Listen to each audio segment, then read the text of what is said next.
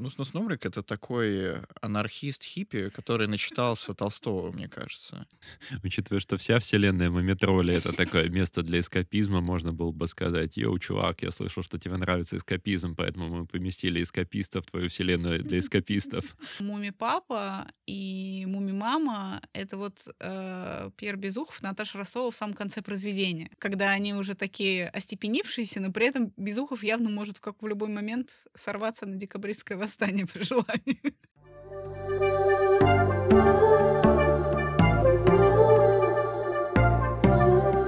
Привет!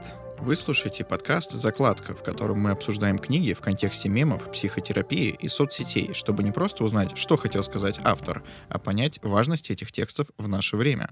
Этот подкаст вырос из книжного клуба, который проходит в баре «Ровесник» каждый месяц. И сегодня с вами Настя Мартыненко, тикток-продюсер, человек психотерапии, ну и просто люблю мимас. Вова Нелидов, э, востоковед и преподаватель МГИМО. И Вова Еремина, журналист, э, редактор журнала «Амбиверт» и админ телеграм-канала с мемами «Мементор». И сегодня мы обсуждаем сказки Туви Янсен о муми-троллях, а именно две из них «Большое наводнение» и «Комета прилетает». Я бы начал с того, чтобы обсудить, а почему муми-тролли вообще всем так нравятся, потому что э, Напомню, у нас в подкасте есть регулярная рубрика под названием «Ужасные отзывы», и в этот раз ее не будет, потому что я не смог найти ни одного ужасного отзыва, где mm-hmm. люди жаловались бы на то, что эту книгу написал наркоман, вернее, наркоманка в данном случае, которая оскорбляет чувства верующих и неверующих. В общем, этого не произошло. Вот э, как вы думаете, почему людям они так нравятся? Слушай, ну вообще вы в детстве читали их? Я читал, и мне на самом деле они казались странными. Причем странными, вот я, может быть, сейчас выполню такую эрзац-функцию э, ужасных отзывов, а мне они показались слишком необычными. Как будто бы в обычных детских сказках всякие там мишки, зайчики, ну все это понятно и ясно. А здесь вот какие-то эти необычные такие существа. И в этом, наверное, как раз, с одной стороны, привлекательность этой франшиза, если угодно, если говорить сегодняшним языком. А с другой стороны, то, что, я не знаю, вот э, всем детям прям это нравится. Э, и нет ли тех, кто как и я, подумал, что вот это что-то слишком необычное, иногда даже как будто пугающее своей необычностью. Я обожала Мумитроли в детстве, прочитала все, что можно было прочитать, все книги, которые можно было купить тогда, плюс были комиксы еще. Вот. Плюс у меня папа какое-то время работал в Финляндии и постоянно привозил мне всякие штуки с мумитроллями. То есть для меня это прям одна из любимых детских франшиз. Я, честно говоря, не знаю, за что ее полюбила, но в детстве мне казалось, что это архиинтересно, потому что книжка набита событиями бесконечными. То есть на там, 100 страниц 100 событий практически, там что-то постоянно происходит, и ты не, не успеваешь заскучать, то есть ты прям читаешь, читаешь, читаешь, читаешь, и у тебя каждый раз как будто бы маленькая такая комиксная история, но в тексте. Причем вот. они разные, эти истории. Они разные, абсолютно, духу. да. То есть появляются какие-то персонажи, исчезают какие-то персонажи. Нет такого, что есть вот одна такая сюжетная линия, и вокруг нее все крутится. Все равно там очень много таких вот бусинок, которые не дают тебе заскучать. Я вот сейчас, когда перечитывала, я прочитала, и я уже даже не совсем помню, что в начале было. Потому что там столько персонажей появилось, столько историй. То есть «Муми тролли» — это такой большой фильм Марвел. Ой.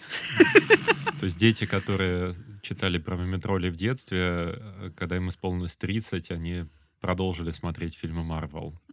Ну, со мной это, конечно, не сработало, но читать комиксы, да, да, продолжили. И мы уже затронули тему муми папы, который взял и исчез. Вот когда я читал, это для меня был самый первый вопрос, который возник. Что с ним произошло и почему это считается чем-то нормальным? Вот когда муми-папа берет просто, уходит, чем это можно Насколько я знаю, что это такая рефлексия на то, что у нее отец очень любил таким же образом исчезать, пропадать, исследовать. То есть он, естественно, не навсегда из семьи уходил, но он мог такой раз и все, папа уехал. Он не один такой.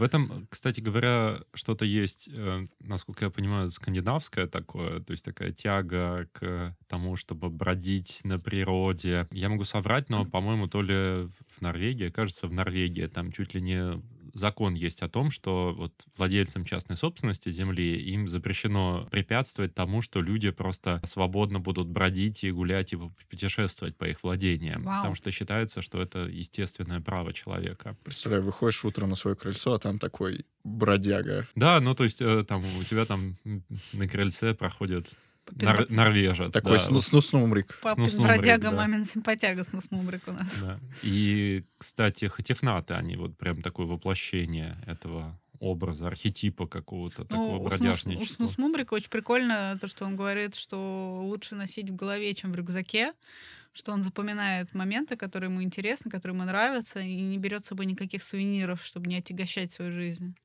Это вообще так- такая, мне кажется, романтика. Ну, снус-нумрик — это такой анархист-хиппи, который начитался Толстого, мне кажется. И проникся этими идеями о том, что нужно отказаться от всех земных благ, материальных, тленных предметов. Кроме шляпы. То есть, и- если взять э, как бы по годам среднеарифметическое между э, Толстым и Хиппи, то как раз получится время, когда писал эту книгу Тува Янсен. Это неспроста. И я думаю, нужно еще вспомнить, когда вообще писались эти сказки, а именно в период э, Зимней войны. Напомним, что Туви Янсен — это финская писательница, и она взялась за эту франшизу, как сказал Вова, в начале всех этих событий. И я вот сейчас подумал, может быть, это частично объясняет исчезновение муми-папы, потому что, ну, во время войны муми-папы обычно имеют склонность исчезать и не всегда возвращаться. И хатифнаты — это, по сути, такие релаканты, можно сказать, потому что там э, не один раз подчеркивается, что они любят бродить, э, при этом нигде не останавливаться. Ну вот я сейчас подумал, может быть, им просто не дают визу нигде. Господи, бедные хатишнаты. Но это было и тогда. Русские мигранты по всей Европе после русской революции были такими же хатифнатами. Само большое наводнение и падение кометы, это тоже, наверное, можно сравнить с чем-то таким ужасным политическим катаклизмом, который часто где-то происходит. Такие совершенно неочевидные намеки. К вам приближается огромная красная звезда, и э, вы боитесь, что она всех вас уничтожит. Да. Что бы это могло быть? Да, все так. Ну, плюс еще тогда, тогда еще не было ядерного оружия, насколько я понимаю. Ну, во всяком случае, таких угроз еще не Мгм. было. А в наше время, мне кажется, мы можем спокойно перенестись и Мгм. обсуждать, что комета — это ядерный взрыв, которым нас все пугают. Когда ядерные часы показывают там уже... Сколько сейчас, кстати, вы не знаете? Без трех минут или без скольки Ну, там? Там минут? уже на секунду, Секунду по-моему, уже сейчас пошел. Это инфляция апокалипсиса. Да, вот тут как раз можно поучиться у муми-тролли, как себя надо вести. Что Э. нужно спрятаться в гроте. Э, С тортом. И фило- с философом Андатром Мгм. обязательно взять с собой кису. Вообще, это вайп такого фильма Ларса фон Триера «Меланхолия», если помните. Там они в конце тоже строят такой шалаш из палочек и сидят, смотрят на планету, которая падает на нашу планету. Ну, кстати, когда мы обсуждали в «Ровеснике» эту историю, задали такой вопрос, что вы будете делать, если узнаете, что конец света через там энное количество дней? Ну, у Мумитроли было, по-моему, по-моему, 4 дня, что ли, они в курсе были. Им сказали третьего, что седьмого прилетит комета. Да, у них было четыре дня. Четыре дня у них было. Вот. И все таки хи-хи-хи, это будет, наверное, оргия и, типа, массовый разврат и все, так, все такое. Вот одна девочка, которая как раз э, БДСМ-модель, она просто в голос засмеялась, такая, нет, ребят, вам будет очень страшно, никаких оргий не будет. Это типа совсем не то. Как вообще себя люди поведут, если узнают, что через 4 дня конец света? Как И, вам кажется? э, Как хо- общество Хочется добавить, что наше обсуждение Мумитролей в книжном клубе было, э, по-моему, в декабре да, 21 года. Да, да. Да, и тогда мы скорее проводили параллели с пандемией, и в «Мумитролях» есть э, некоторые вещи, которые хорошо рифмуются с ней, а именно персонажи, которые отрицают комету. То Мгм. есть во время пандемии ну, было довольно много людей, которые не считали это серьезной угрозой. Точно так же и в «Мумитролях» э, Химули, по крайней мере, один из них точно, ну, думал, что комета — это полная ерунда по сравнению с марками, которые он собирает. Мгм. А, и это такой а, антиваксер, только, получается, антикометчик. Мгм. Ну, были, соответственно, люди, которые уже все это приняли, как андатор говорил. Неважно, где умирать, но раз есть возможность в тепленьком месте, то пусть будет так. Вот так. Здесь нельзя не вспомнить, что согласно авторским иллюстрациям Андатор читал книжку Шпенглера. Да, мы с удивлением только что увидели, что э, Андатор держит в руках книжку Шпенглера, который, напомню, написал э, труд философский, социально-политический под названием «Закат Европы». Это много говорит... How deep? Много говорит об Андантере. И кто он вообще такой? Он, э, с одной стороны, действительно мудрый философ, который единственный, кто правильно смотрит на вещи, или он такой душнило, dead inside, алкоголик, который постоянно не отказывается от рюмочки вина, которому предлагает муми папа. Why not both? Почему бы ни то, ни другое? Э, ну, э, я думаю, все из нас когда-либо встречались э, с людьми, которые напускают на себя такой байронический вид и говорят, Да, что да. вот все тлен, зачем мы думаем об этой комете, которая все равно нас уничтожит рано или поздно. Ну, не знаю, при этом он у меня вызывает, наверное, больше всего симпатии среди остальных персонажей, тем более, что я помню э, завирусившийся кадр из мультика, где он приходит э, к Мумитролю в первый раз, весь такой обмокший от э, дождя, и говорит, что разрушенный его дом, и говорит, привет, я бродячий философ. Вот, э, не, Да-да-да. не видели эту картинку? Видела, Ну, да. Да, да. Но почему-то его там тогда называли не андатор, а выхухоль. Я вот не знаю. Это да, это в разных переводах есть разные варианты. Мне в, в этой связи я не краду материал из нашей будущей рубрики, но вспоминаются мемы, где а, персонажи разных книг, э, ну, обычно детских книг, они классифицируются по, типам- по типам психических болезней, которыми они страдают. В частности, например, для Винни-Пуха есть нечто подобное, когда Мгм. что-то, по-моему, э, кролик — это обсессивно-компульсивное расстройство, тигра — это ADHD, а синдром, СДВГ, синдром дефицита внимания гиперактивности, а Кристофер Робин — это шизофрения, Мгм. вот, и точно так же здесь, то есть, может быть, как раз андатор — это депрессия. Ну, у, у Муми мамы явно УКР, потому что она Да. такая, заберем розы, хотя бы желтые розы заберем. Не важно, что конец света, пусть розы будут с нами, я их не брошу. Я помню, что еще во время книжного клуба мы много говорили о философии стоицизма, античной школы, которая вообще часто проповедуется в современном мире как средство борьбы с тревожностью. А, И какие из поступков персонажей могут нас на это навести? Мне кажется, не только философии стоицизма, а различных вообще философских взглядов, на, в том числе, если мы говорим про те повести, которые мы читали, то про, про принятие каких-то мировых катастроф, на которые мы не можем повлиять. Ну, Вот. Ну, или, может быть, личных катастроф, да. Ну, вообще, если говорить о стоицизме, то там как раз, э, скажем так, один из основных рецептов стоицизма — это различать а, то, на что ты можешь повлиять, и то, на что ты не можешь повлиять. Мгм. И в конечном счете стойки говорили о том, что то, на что мы можем повлиять, это только наши чувства и наши мысли, и, собственно, все. Вот, поэтому с этой точки зрения даже, может быть, Муми-мама, а, она в каком-то смысле стоек. Все стойки. Причем, что в начале сюжета, ну, второй сказки, у них была иллюзия, что если они пойдут в эту обсерваторию и узнают, то это что-то изменит.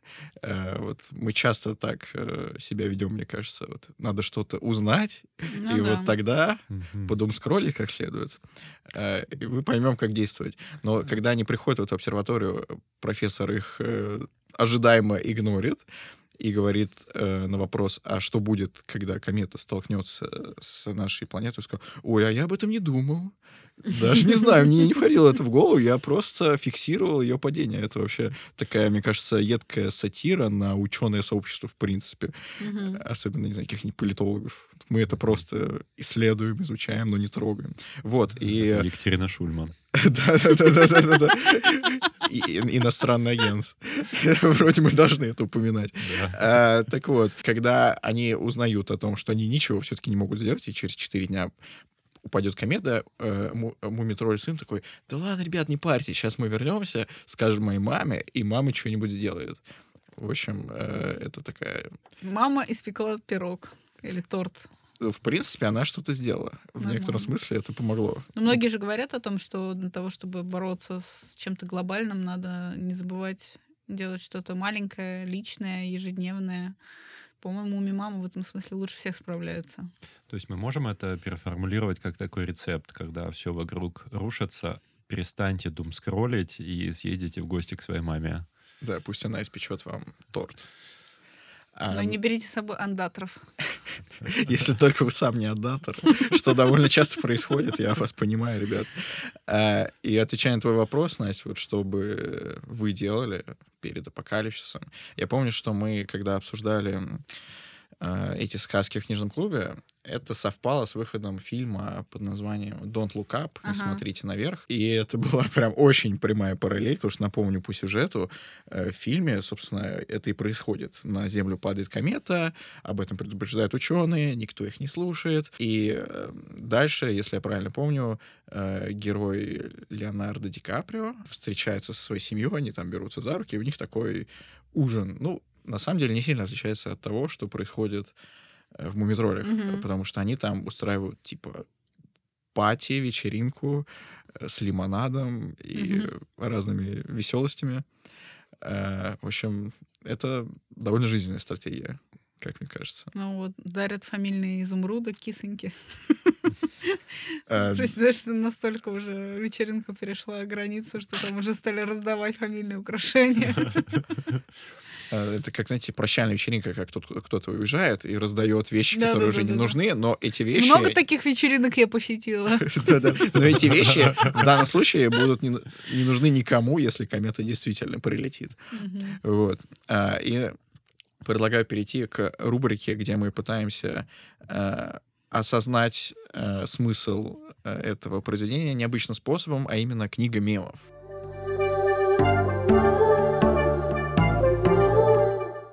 Напомню, что в этой рубрике мы вспоминаем, какие мемы подходят под обсуждение э, сказки э, Туви Янсен э, и как они помогают нам их понять. Вот кто хочет начать? Ну, Давай, Вов. Да, я, может быть, начну.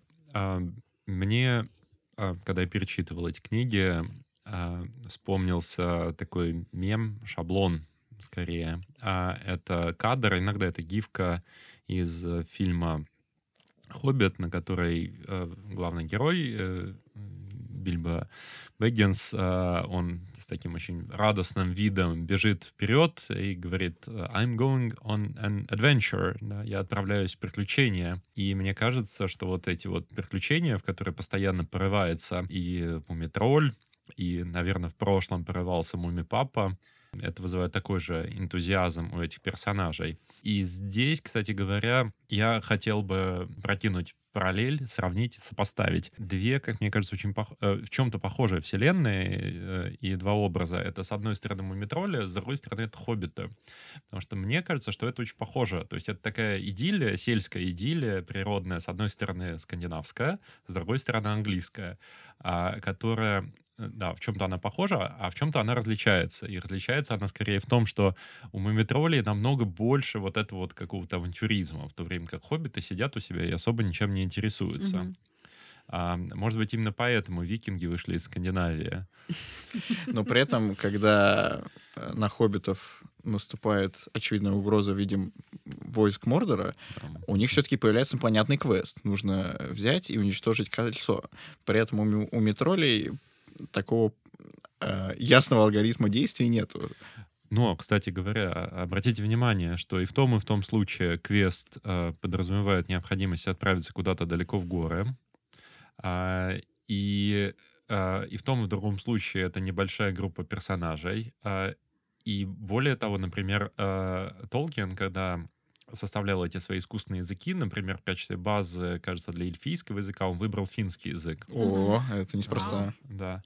То есть, э, и учитывая, что все-таки «Властелин колец» был написан и опубликован позже, чем э, книги о мумитролях, нет ли здесь скрытого заимствования? Ну, вообще, мне кажется, в то время, видимо, так назревал вопрос о том, что может сделать маленький человек в обществе, mm-hmm. что помимо Толкина э, еще был Носов с э, Незнайкой, вот, который тоже mm. своего рода можно провести параллели, потому что тоже маленькие человечки, вот, тоже отправляются в какое-то путешествие. И вообще говорят, что это было очень популярно в то время. То есть прям назрел в тот момент вопрос, не нужны были герои, нужны были вот, вот это ощущение общества. И, может быть... а, Маленьких людей. Еще, еще одна параллель и еще одно такое порождение духа времени того, это то, что и в том, и в другом случае это такая, как бы сказать, при- э, традиционалистская, если угодно, идиллия. Мгм. То есть в одном случае вот долина Мумитроли, в другом случае Шир, а, как реакция на индустриальное общество. Мгм. А, то есть люди видели вот эти, не знаю, там, дома, машины, заводы, и это еще более усугубилось, когда выяснилось, что дома, машины и заводы могут превращаться в фабрики по убийству миллионов людей, а, и в результате их тянуло как-то больше к а, вот этой вот такой деревенской идиллии. Анархопримитивизм такой. Да. Слушай, да. ну Незнайки тоже был цветочный город, то есть мы действительно можем вообще свести литературу К века попытке попытки. спрятаться в лесу от ужасов цивилизации. абсолютно Да. так. То есть это все на одном плане. Мумитроли и Тед Качинский. Возможно, они существовали Я знал, что в этом подкасте не обойдется без Теда Качинского. Ну, если хоббиты — это буквально маленькие люди, то у меня вопрос, насколько маленькие мумитроли, потому что я читал текст без э, ос- многих иллюстраций, а на тех, которые были не очень понятно. То есть они ростом с получеловека, с колена человека. Нет, они совсем маленькие. Они, наверное, я думаю, ну где-то со спичечный коробок примерно. Со спичечных рабов. Да. Потому что если они живут за печкой и спокойно туда помещаются, куда и как они могут быть больше? Ну вот здесь вот я тебе покажу иллюстрацию. Но это упоминается Да только не, в первой книге. В высокий, с- в высокой траве. М. Ну, то есть они А, совсем малышочки. Микрочерики. Микрочелики. Тюбики. А, Без тюбика никогда. Окей. Настя, а какой у тебя мем? У меня мем с Мишкой Фредди из FNAF, как все говорят, Five Nights at Freddy, где он э, с адскими когтями, с железными зубами, значит, смотрит, и подпись там обычно сравнивает, что что-то дороже мне чего-то. Ну, первая была «А мне американские бургеры дороже Родины». Да ладно. Ты не Да, знала? Я не знала, что именно это- первый Это первый шаблон. «А мне американские бургеры дороже Родины. Причем изначально э, в оригинальном виде этот мем был, это был диалог, скриншот диалога, А, с какой-то когда бабушкой. да, человек посылает бабушке эту картинку, на что бабушка отвечает ему «придурок». Ну, она даже более жестко отвечает, но не буду цитировать. Да, но это, это такой достаточно неоднозначный формат мемов, когда люди ради лайков, в общем, ставят такие какие-то эксперименты над своими родными. Может быть, не надо так делать, но тем не менее. Но Вредный- Ну, Вредный Зато совет. это очень смешно. Ну, Так вот, да, соответственно, это Мишка Фредди и подпись «А мне домашний уют дороже переживаний из-за конца света». Это такой типичный мумитроль. И вообще вся муми-семья, которая в этом домике, в своей муми-долине ловит этот вайб домашнего уюта и не боятся переживаний из-за конца света. О, Я тоже думал про этот мем. Настя меня опередила. У меня была э, вариация немножко другая. э, С Химулем, который говорит, а мне марки дороже, чем комета. Но хорошо, что я придумал еще один мем, чтобы не повторяться. А, Точнее, как придумал, я вспомнил. Э, И он называется «Мужской депрессии не существует». Также мужчина. Да, также мужчины. Да, обычно его вспоминают в контексте того, что мужчины делают странного и депрессивного, к примеру, когда они едут в поезде и выходят в коридор и так долго-долго смотрят в окно. Э, Это нельзя объяснить, но это выглядит довольно депрессивно и по-мужски. Э, Так вот, уже упомянутую историю ухода муми-папы э, из дома я отношу именно к этой категории мемов. То есть, скорее всего, там произошло что-то такое депрессивно-мужское, и он решил, что единственным способом разрешить этот внутренний конфликт будет уйти куда-то далеко э, от своих муми-детей. Ну, Кстати, он ушел, чтобы строить дом непонятно где. То есть они не знали где, но он пошел такой, я строить дом. То есть это действительно обычный мужчина, когда у них депрессия, что-то строит. Да, он придумал себе такой бессмысленный, странный, эфемерный квест, который никому не нужен, кроме него. Знаешь, да- как это, сколотить скамейку, сделать там раковину из бочки. Блин, я уже родил сына, посадил дерево, но с домом не сдалось что-то вообще. Причем дом потом все равно смыло. Так что, ребята, блин, не уходите из дома, чтобы строить дом, это все равно бессмысленно. Это мне еще напоминает э, Толстого, Э, в конце жизни, когда он тоже такой мужской поступок совершил с большой буквы, взял, ушел из Ясной Поляны, его пошли искать. Э, этот мем, кстати, подходит и к Толстому, когда Толстой пахал землю вместо своих крестьян, а потом выяснялось, что крестьянам приходилось за ним переделывать все. А мне пахать землю дороже эффективности труда. Да, такой мумидед был.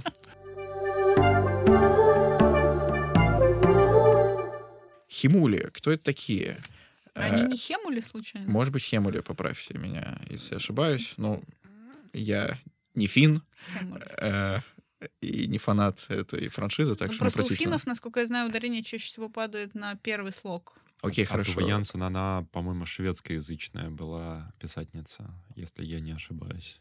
Ну, неважно. Да простят нас финны и шведы. Окей, хемули. Э, кто они такие? А, первое, что меня в них удивило, то, что они в женских платьях, при этом их так описывают, будто они скорее мужского гендера, то есть это такие кроссдрессеры. На секундочку тебя прерву, да, действительно, перевод со шведского. Поэтому, может, и химули, но кроссдрессер. Кросс... Да, хемули кроссдрессер. Я просто не знаю, как это еще назвать. Может быть, драг-квин, но драг-квин, они более такие эксцентричные, а хемули более интровертные. То есть они, так знаешь, э, для себя это кроссдрессер. То есть это айтишник кроссдрессер. Ну, как вариант. Во-первых, это удобно, как говорится. В принципе, никакого шейминга. Если вам хочется носить женские платья, если вы не женщина, мы никому не запрещаем. А, но вторая черта Хемули еще в внутренней иммиграции и эскапизме, как бы я сказал, потому что мы уже упоминали, что несмотря на то, что на планету улетит комета, они спокойно занимаются своими хобби, которые причем Как они говорят, не хобби, а да, работа. Не хобби, а какие-то очень важные дела. То есть один хемуль коллекционирует марки, второй, по-моему, изучает насекомых. Да-да-да, и при этом там ловит, значит, э, всяких. Они еще не в очень ладах между собой, потому что когда первого Хемуля спрашивают про второго, а тот такой, ой, да я вообще его терпеть не могу. В общем, это какие-то такие... При этом они родственники. Да, интроверты, кроссдрессеры. Я просто не понимаю, э, что с ними не так, но вот э, в плане внутренней иммиграции я их понимаю. То есть э, мне кажется, это мы. учитывая, ну, что... мы. Учитывая, что вся вселенная Мумитроли — это такое место для эскапизма, можно было бы сказать, йоу, чувак, я слышал, что тебе нравится эскапизм, поэтому мы поместили эскапистов в твою вселенную для эскапистов. А, отсылка к старой передаче на MTV, где там они машины ремонтировали, я понял. Прокачай Pimp Up My Car, по-моему. Да-да-да, прокачай мою тачку. По-моему, Pump. Пимп это другой немножко. Да, скорее всего, ты прав. Э, и еще в сказке есть персонажи, которые также меняют свой облик, э, как э, Хемули, но только в плане своего цвета. Это снорки. Что это за существа? Интересно, что они абсолютно так же выглядят, как мумитроли, но умеют менять цвет. И, То есть они прям вот вообще один в один. И во всяком случае нарисованы. С мумитролями. Не знаю, вот этого я не заметила. По-моему, они родственники. Там где-то упоминается, нет? Не, они, они не родственники, но похожие на родцы. Угу. То есть мумитроли отрицают, что они родственники. Это я запомнил. А, ну вот я когда прочитал про снорков, я вспомнил про мемы, а, которые а, наводят на мысль, что все люди имеют много субличностей mm-hmm. и масок, и примеряют их при общении с разными другими людьми. То есть, э, э, к примеру, такой мем может постулировать, что ой, а тебе не понравилось, как я поступил, сори, я переключусь на ту личность, которую придумал для тебя. Э, может, это просто фан-сервис? Может быть. Но вот это вайп снорков, мне кажется. Но при этом у них э, свой характер достаточно яркий. То есть и Снорк, он такой любящий дисциплину. Да. И либо Орден обожают точность. Я вас прошу не видеть здесь порочность. А, и Фрёкин Снорк, она тоже такая, как бы это сказать, такая гламурная чика. Вот про Фрэкин Снорк я отдельно хотел поговорить, потому что мне кажется, что она такая бимбо. Если вам э, знаком термин. Бимбо girlfriend. Потому что она покрыта мягким пухом, носит челку, золотой браслет на ноге, э, очень кокетливо, любит украшения и проводит много времени перед зеркалом. Это я сейчас зачитал э, аннотацию э, персонажа Фрэкенснорк Получается- на фан-сайте. Муми бимбо girlfriend. Да, и она любит получать подарки, потому что, если я правильно помню, э, Муми сын ей что-то подарил. А а Бимбо может сама себя назвать Бимбо? Ну, ча- в последнее время э, так только и происходит, потому что Мгм. если раньше это было как некое оскорбление, типа, фу, ты такая тупая, то сейчас это скорее, о, ты такая тупая, класс, типа, э, и- вот некоторые девушки как бы нарочно напускают на себя такой флер бимбо, и там надевают розовые вещи, которые раньше тоже считалось, э, считались атрибутом типа глупых блондинок, а сейчас типа вау, классно, вот, ты глупая блондинка. И, в общем, э, Фрэкен Снорк — это такая бимба, как мне кажется.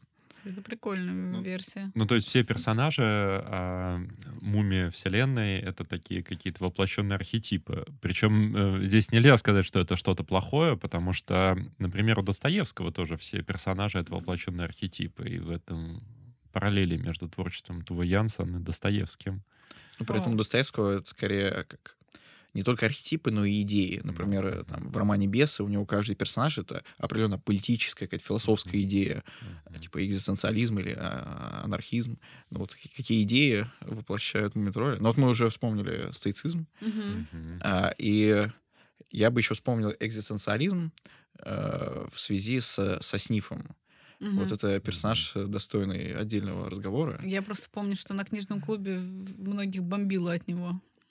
Что Ну да. говорили, что он нытик, что он раздражал все время. А, ну, Сниф, он действительно все время ноет, мешает другим, думает только о себе. А, но, не знаю, лично мне было его скорее жалко, потому что он самый маленький, самый микрочелик из всех микрочеликов, то есть он еще меньше мумитролей, и поэтому он постоянно попадает в какие-то нелепые ситуации. Он же даже в первой части просто зверек. У него даже А- не было имени. А зверек из первой части это Ну, Сниф из второй? картинках, по картинкам, Это да, многое очень похоже. проясняет. Э, Между прочим, по поводу экзис- экзистенциализма, а, был такой румынского, кажется, происхождения философ, если не ошибаюсь, Эмиль Чауран. Да, да. Вот, и мне кажется, что это как раз абсолютно тот же самый характер, потому что вся философия Эмиля Чарана — это про то, что он ноет про то, а, какая жизнь ужасная штука, а, и что как лучше было бы вообще не рождаться, и как вся жизнь полна страдания. Ну, или если на то пошло, Шопенгауэр — это тоже такой как бы продвинутый Чаран и продвинутый Сниф. С моей точки зрения, Снифа нужно пожалеть. И в целом к таким личностям в современном обществе обычно относятся с почтением, потому что у него, я думаю, как минимум одно психическое расстройство. Это уважаемо. А, И у него а, оно проявляется в виде панических атак, а, разных депрессивных эпизодов. В общем, он романтическая личность. И не знаю, у- него ограниченные возможности, и, и ему скорее нужно помочь, а не хейтить. Вот я до сих пор не понимаю, почему э, некоторые люди на книжном клубе так бомбили из-за снифа. Ну, то есть они видели себя в нем, или они видели в нем каких-то противных друзей или знакомых, которые вечно ноют и мешают Но ведь всем. если, Они- если подумать, Сниф, да, его же подобрали. Вот, то есть у него, получается, там нету родителей. А, так он еще сирота. Он, он как бы сирота, хотя там, по-моему, если не, не ошибаюсь, то дальше в приключениях папы там узнается, что отец Снифа знаком с папой, они там как-то пересекутся.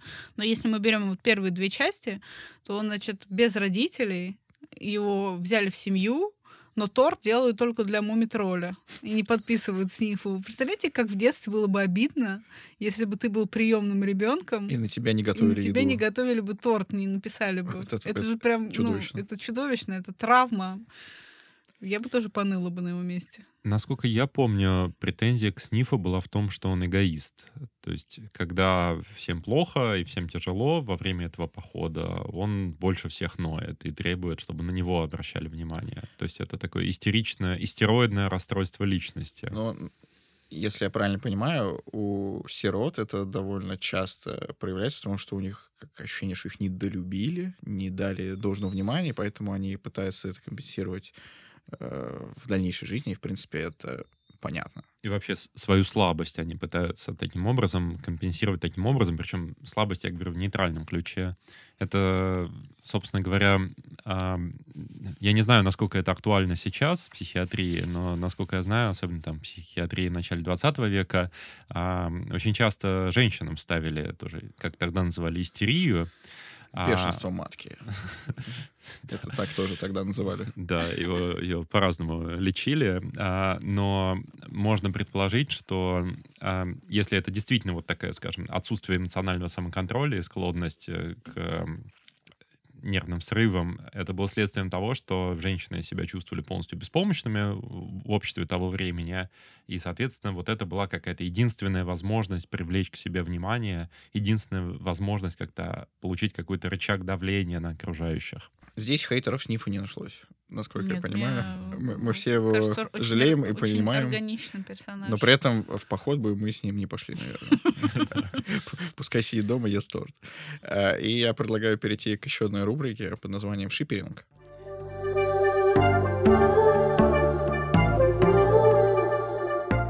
А, в ней мы пытаемся понять, какие еще вселенные из других произведений соотносятся со вселенной этих произведений — у нас частично она уже началась, когда Вова начал говорить про «Властелин колец». Угу. Ну, если у него еще какие-то будут соображения, мы их послушаем.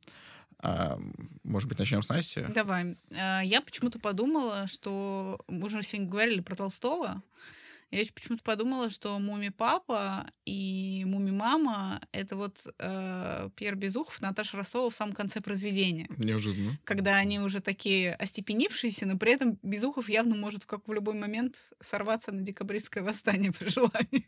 Там будет строить дом на Сенатской площади. Да, то есть такая она уже заботливая, уже принявшая свое положение, того, что ей придется быть не воздушной девочкой, а уже мамой настоящей. Видимо, наверняка тоже с такой, с большой сумкой. Слушай, а ты помнишь, э, в второй сказке про комету, они сначала, когда говорят о комете, они говорят о неком тайном обществе. О, масоны. Вот, а Пьер Безухов же был масон. масон. Нифига себе. Вот это да. Прикольное сравнение. А, у меня оно более мейнстримное, что ли. Э, я представил, что будет, если представить мумитролей в мире Гарри Поттера. А, то есть э, Снив, мне кажется, стал бы постоянно беспокоить Дамблдора, отправляя ему письма с жалобами на тяжелую жизнь студента Хогвартса. Э, Фрэкен Снорк, она бы увлеклась созданием модных нарядов для волшебных существ, и устроила показ мод на заколдованном пляже, где демонстрировала последние модные творения для волшебников, включая магические купальники и заколдованные платья, которые меняют цвет. Mm. Сам Мумитроль бы разбирался с наводнением или кометой с помощью магических заклинаний, притом неудачно. Допустим, если бы комета приближалась к Земле, он бы попробовал сделать бомбарда, чтобы, очевидно, не произошло. Ну, то есть он бы попытался ее разрушить, mm-hmm. взорвать. У него бы ничего не вышло, палочка вылетела из рук, он побежал к маме, чтобы она закастовала более сильное заклинание. Вот. А Снуснумрик, ну, как мы уже сказали, это такой Э, анархист-уголовник. А, да, я забыл сказать о том, что э, я прочитал на фан-сайте, что Снустумрик, он в одной из частей отсидел в тюрьме за то, что украл арбуз. То есть, да, у него склонность к криминальному поведению. Ну, кстати, э, там в какой-то части уже дальше тоже появится отец Снусмубрика. То есть у них там на самом деле все... Откинулся из колонии, хватит. Да, да. Так вот, Снусмубрик э, в мире Гарри Поттера, он бы украл плащ-невидимку у Гарри Поттера, чтобы использовать э, плащ для своих нелегальных похождений. Потому что это его... арбуза? да, но это его главная цель, он же слоняется и то там, то тут. А когда у тебя плащ-невидимка, это делать гораздо проще. Да, это круто. Да. Это, Вов, может, у тебя еще есть варианты какие-то? А, ну, я думал о том, что Муми Папа в какой-то степени э, своей, скажем так, генеалогии персонажа восходит к первому скитальцу вообще в европейской литературе, это к Одиссею. Серьезно, И мы не знаем, что с ним было. Ну ладно, мы знаем, вроде как есть какие-то... э, Есть там книги про путешествия Муми Папы, но мы не знаем, что с ним было на самом деле. Может быть, он воевал. Ну, потому что он ненадежный рассказчик, Да, он действительно. Он ненадежный то, что он рассказывал и писал свои мемуары, это Да. же не факт, что так происходило. Да, так что, может быть, э, там все было намного более эм, эпично и жестоко в его прошлом. Мы об этом просто не знаем. И учитывая то, что в Финляндии 1939 года множество мумипап пропали на всю зиму, как минимум на всю зиму, может быть, это тоже намекает на то, что не все так просто э, в мире мумитролей. Но э, в этой связи я тоже хотел что сказать, что вообще эм, особенно фан, эм, фанфиках а, по разным вселенным есть такой достаточно, мне кажется, уже избитый ход. Э, Представить себе, что какая-то на самом деле а, там добрая и светлая вселенная на самом деле совсем не такая добрая и светлая. Теория заговоров? А, не то чтобы теория заговоров, а то, что вот есть типа какая-то а, мрачная подложка, которую нам Мгм. автор не показывает, автор оригинального произведения, потому что это, дескать, э, он ненадежный рассказчик. Ой, я такое что-то читал про Карлсона, что что-то Да, да, жуткое да, про происходило. Карлсона, что он умер. Да, есть что-то такое там про Карлсона, есть э, что-то такое, например, а, по Стругацким, по их вселенной «Полдень 22 век», э, там, фанфики, в которых описывается, что вот это там буду- коммунисти... светлое коммунистическое будущее, это на самом деле э, тоталитарное государство там с концлагерями и тайной полицией, и нам это просто не показывают. Ну, это они красочно написали в своих других произведениях. Да, да, да. А в мумитролях как? В метролях, возможно, это постапокалипсис после войны, на который отправился Муми Папа, чудом там выжил. Вот. И то, что мир настолько неузнаваем, это потому что он был... Старый мир уничтожен. Рождается новый мир. Настало время чудовищ.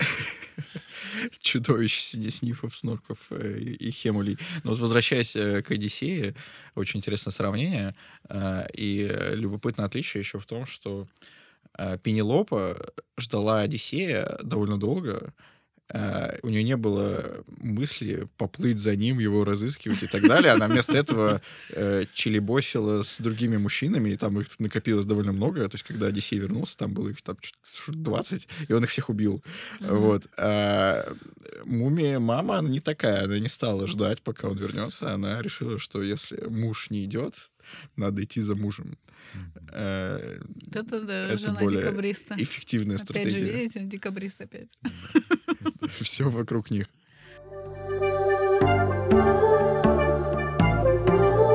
Для закругления нашего разговора можно поговорить о том, вообще это детская сказка, взрослая сказка. То есть, с одной стороны, это очень мило, забавно, э, дети легко поймут. С другой стороны, что там происходит? Ну, довольно мрачные вещи, как мы уже сказали, типа распад семьи, экологические катастрофы, какие-то политические катаклизмы. Это стоит читать во взрослом возрасте или, скорее, оставить где-то в детстве?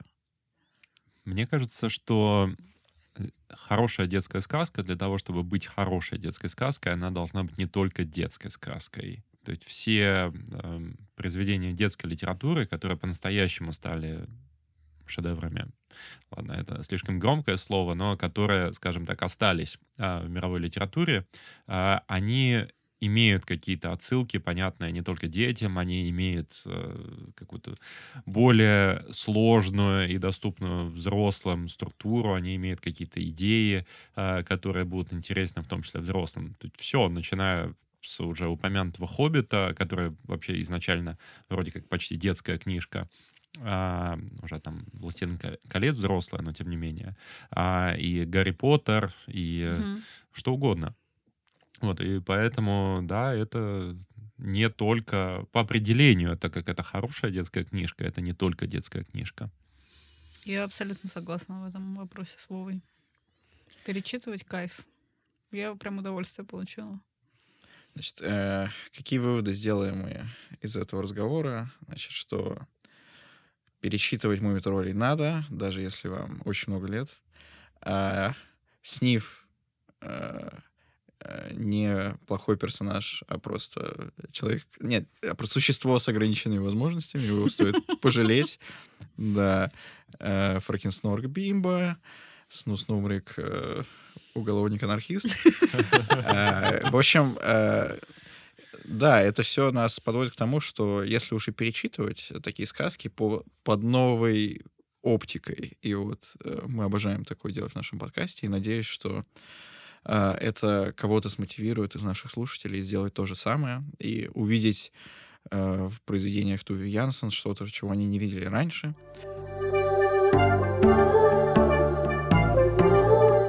И для финала можем перейти к рубрике «Каков расклад?», в которой мы mm-hmm. пытаемся узнать будущее с помощью литературы. А, может, у кого-то есть э, готовые вопросы, которые хотели бы задать? Мне кажется, что нужно узнать, что там по концу света вообще. По концу света. Ждет ли он нас в ближайшее время? Да? 124-я. Какая строчка сверху? Седьмая. «Подожди!» — закричал Снив, спрыгивая с ходули. «Там что-то блестит. Это золото». Mm. Ну что, накроет золотым дождем? Не, ну, как, это, как не, ну смотри, не смотри а, золото это что-то позитивное в человеческой uh-huh. культуре, правильно? Как, как там было, что искал э, серебро, а нашел золото. Да, то есть э, в данном случае намек на то, что если конец, конец света произойдет, то это что-то хорошее, как золото. Ну, а, в целом неплохо. Я не знаю, как к этому относиться, кто как хочет это можно воспринять депрессивно, а можно с облегчением. Ну, вообще, многие говорят, что конец света все-таки воспринимается лучше, чем собственная смерть, с большим облегчением, потому что тебе кажется, что ты не один такой, кто умирает. Ну, вообще, многие религии построены на эсхатологии, да. ожидании конца света, как чего-то, чего мы ждем, как вот, ну, когда же уже, наконец, и кто-то там придет, мессия какой-нибудь, всех значит, спасет, всех воскресит. Ну, значит, все хорошо. Да. Значит, если и будет, то будет хорошо. А, да.